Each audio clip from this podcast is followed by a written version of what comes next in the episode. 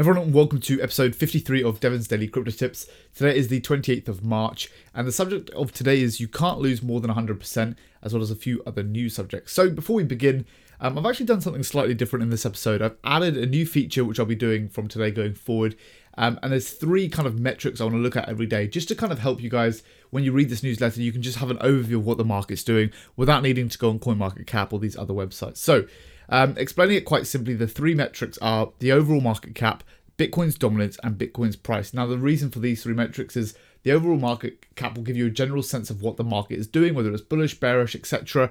Bitcoin's dominance will tell you what the market is doing, uh, kind of within the market. Uh, the higher the Bitcoin dominance, that tends to mean that altcoins are shifting into Bitcoin, and the lower the Bitcoin dominance, that tends to mean that you know altcoins are rallying. People are selling the Bitcoin for altcoins, um, and then thirdly, Bitcoin's price. Uh, most charts tend to pretty much resemble Bitcoin, so of other coins. So if Bitcoin's going up, it is a high probability of uh, all the other coins going up with it. Or if Bitcoin is going up, but the market cap hasn't changed, that means you know uh, it will show the Bitcoin dominance going up because people are falling back into Bitcoin. Hopefully that makes sense. If it doesn't, uh, well, just let me know and I'll try try and explain it in a better way. So the market cap today is 142.5 billion dollars. I'm not going to read out the full figure. Um, you can see it if you scroll down. Bitcoin's dominance is just over 50% at 50.3%, and Bitcoin's price is just over $4,000 on average at $4,074. Although looking now uh, on Coin Mark, sorry, on Coinbase, it's 4,000, just over 4,000, looking like it might break below.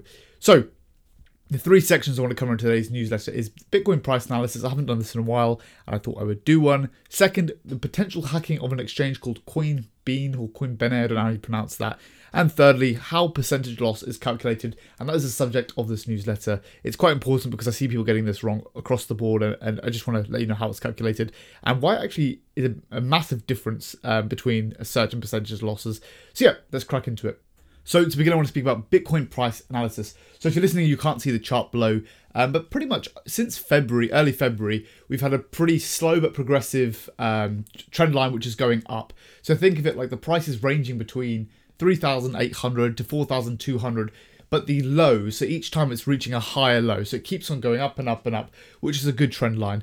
Um, and now we're pushing into April, so that's been over the past two months. We've seen a slow but steady trend upwards. And this this is bullish momentum. However, you know things can change very very quickly. The point I've put here is yes, this is looking good. I'm not going to deny that, but I would much rather see Bitcoin spike up or the market to spike up to the 4,200 level before having more of a bullish out- outlook. And by spiking up, I don't mean like quickly. I mean over like a period of a couple weeks, so it's not just a pump and dump because that's what you know bull traps and bear traps. I've spoken about that before.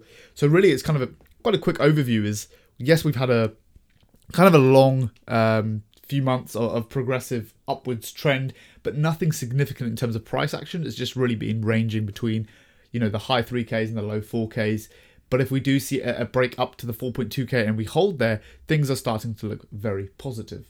So, section two is the potential hacking of an exchange called Coinbean or Coin Coinbene. I can't pronounce that. So apparently, over the past few days, uh, deposits and withdrawals have been very uh, difficult. They've closed; you can't transfer the wallets, etc.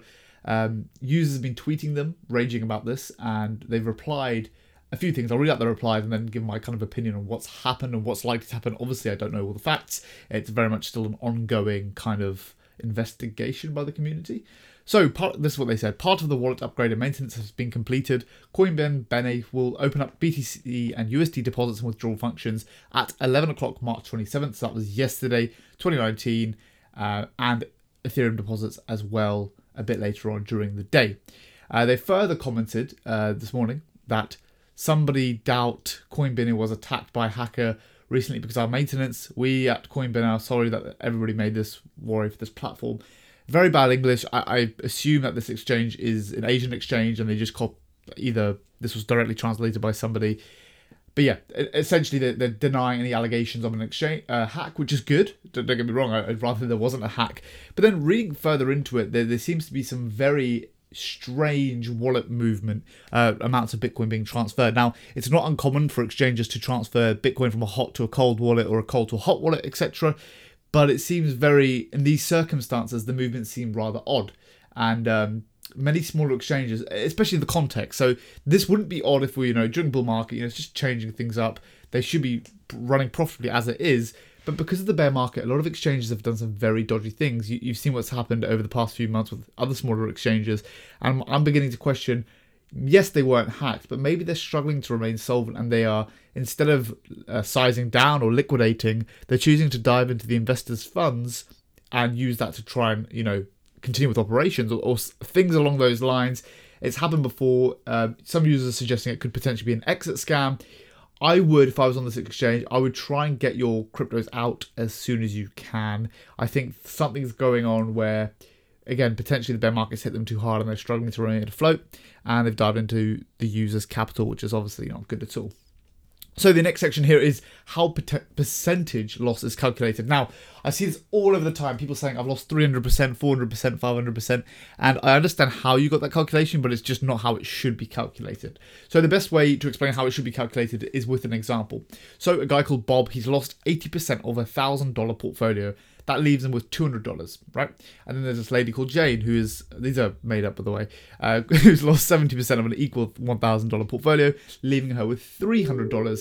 And you may think, you know, 80%, 70%, it's about the same. But listen to this. In order for Bob to return to the $1,000 level, so to break even again, he will need an overall return of 500%, right? Which it's doable in the crypto space, but it's a lot. We can all we can all agree on that. However, in order for Jane to return back to break even, she will only need a 334% return, so substantially less than Bob. Whereas the percent at the beginning, eight, between 70 and 80%, that doesn't seem like a lot, but then in order to reach that break even point, it's a significant difference. All right, so it's one of the perks of owning Bitcoin during a bearish trend. You'll lose less than the market average while it's dropping, and it'll be easier to recuperate those losses when the market starts to pick up again, if that makes sense.